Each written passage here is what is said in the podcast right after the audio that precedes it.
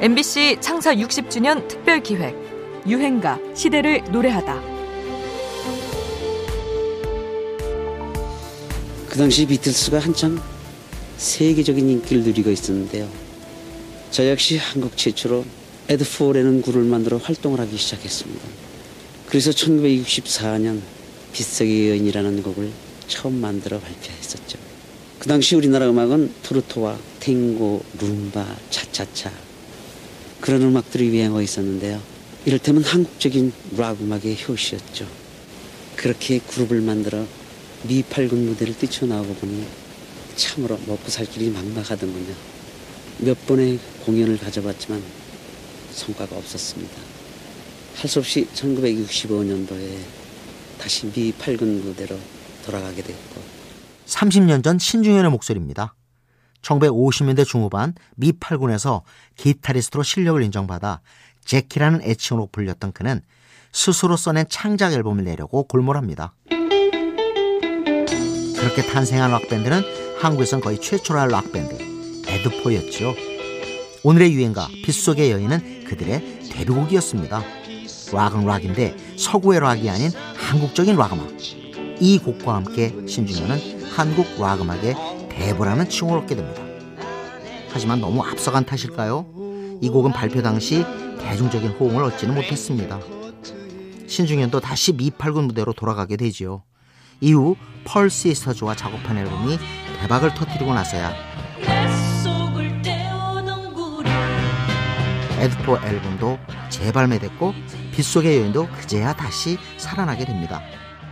이천일 년에는 김건모가 다시 불러 크게 히트하게 되는데요.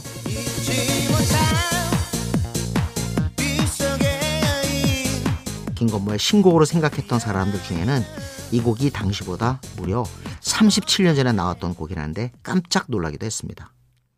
한국적인 락음악을 만들겠다는 신중현의 노력이 어느 정도였는지를 짐작하게 해주는 장면이 하나 있는데요. 음악평론가 이백천의 목소리입니다. 그때 보던 신중현 씨 입장은 함부로 얘기 못 붙이겠어요. 어떻게 의연하다 그럴까? 화난 사람 같기도 하고 자기 몰입이 돼가지고. 어, 네. 그리고 하나 이제 그 안에 소문이 도는 거는 그 창고가 있었어요. 악기 창고라는 게 뭐 그 간단한 창고가 아니고 철문으로 한 대개가 드문드문 네. 한 삼 미터 거리로 있는 큰 건물인데 아침에 아홉 시에 나와서 수희한테 얘기해가지고 나 여기 들어갈 테니까 바깥에서 쇠문을 잠그셔.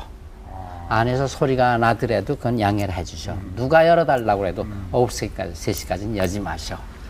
연습. 연습하는데 깜깜한 데서 공기나 통했을지 네. 몰라. 그 과정에 이미 그 신중현의 신화는 싹트고 있었고. 그 지독한 노력으로 빚어낸 한국 락의 시작을 알린 기념비적인 유행가입니다. 애드포, 빗속의 여인.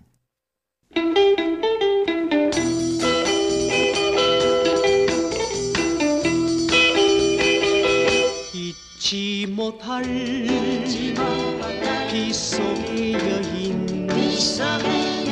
지금은 어디에 있나, 노란 레인코트에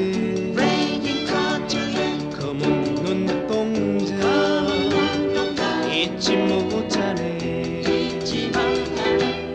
다정하게 미소지며 검은 우산을 받쳐주네. 나는 빗방울 바라보며 말없이 말없이 걸었네. 잊지 못할 빗속의 여인, 그 여인을 잊지 못하네.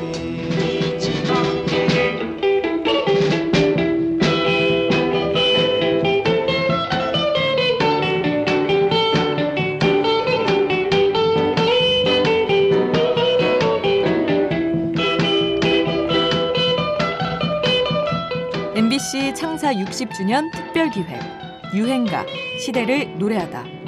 지금까지 음악평론가 임진모였습니다. 다정하게 미소지며 검은 우산을 받쳐주